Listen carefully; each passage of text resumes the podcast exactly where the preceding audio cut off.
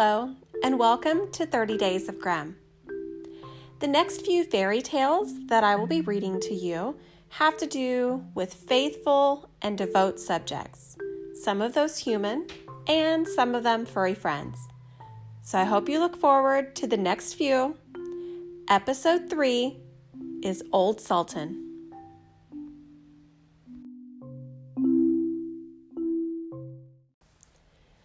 A peasant had a faithful dog, whom he called Sultan. The dog was very old, had lost all of its teeth, and no longer had a tight grip. One day, the peasant, standing with his wife in front of the house, said, Tomorrow morning, I'm going to shoot old Sultan, for he is no good any more. His wife, who felt pity for the faithful animal, answered, He has served us for so many years and has been so loyal, we might as well give him his keep for the rest of his days. What? answered the man. You're out of your senses. There's not a tooth in his mouth, and no thief is afraid of him now.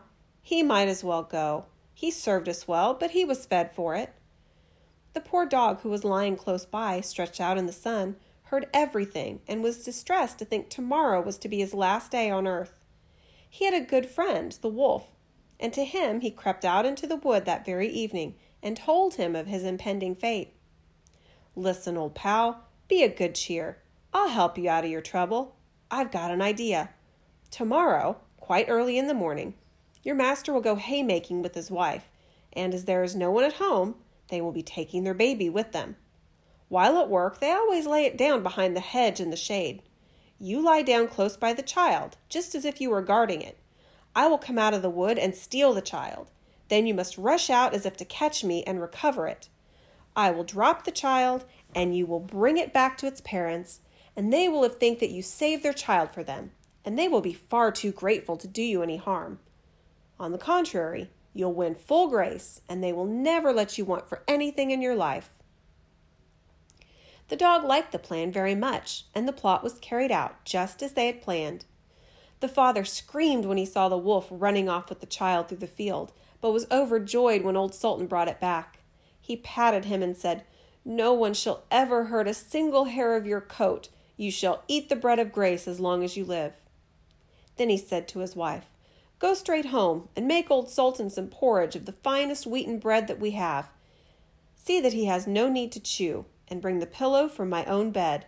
I will give him that to lie on. From that time on, old Sultan had as good a life as he could wish for.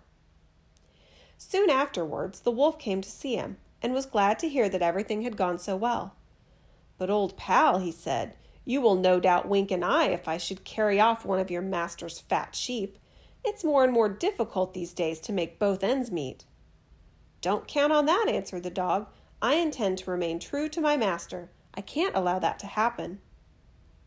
The wolf thought it was spoken in jest and came prowling in the night to carry off the sheep.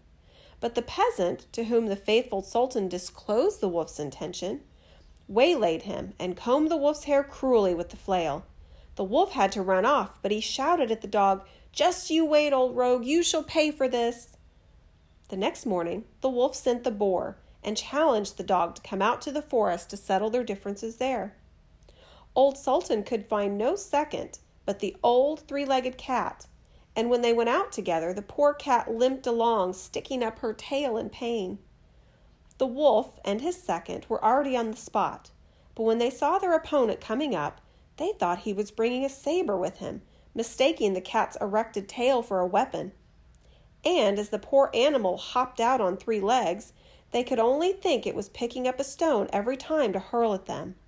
So they both got frightened, and the wild boar crept up in the shrubs, and the wolf jumped up in a tree. The dog and the cat soon came up and wondered why there was no one in sight. The boar, however, had not been able to hide completely, for his ears were sticking out. While the cat was looking carefully about, the boar twitched his ears. The cat, thinking it was a mouse stirring, sprang upon it and bit it heartily. The boar jumped up with a fearful outcry. Look up in the tree, there sits the guilty one. Old Sultan and the cat looked up and saw the wolf, who, ashamed of having proved so faint hearted, agreed to make peace with the dog. 啦啦啦啦啦啦啦啦啦啦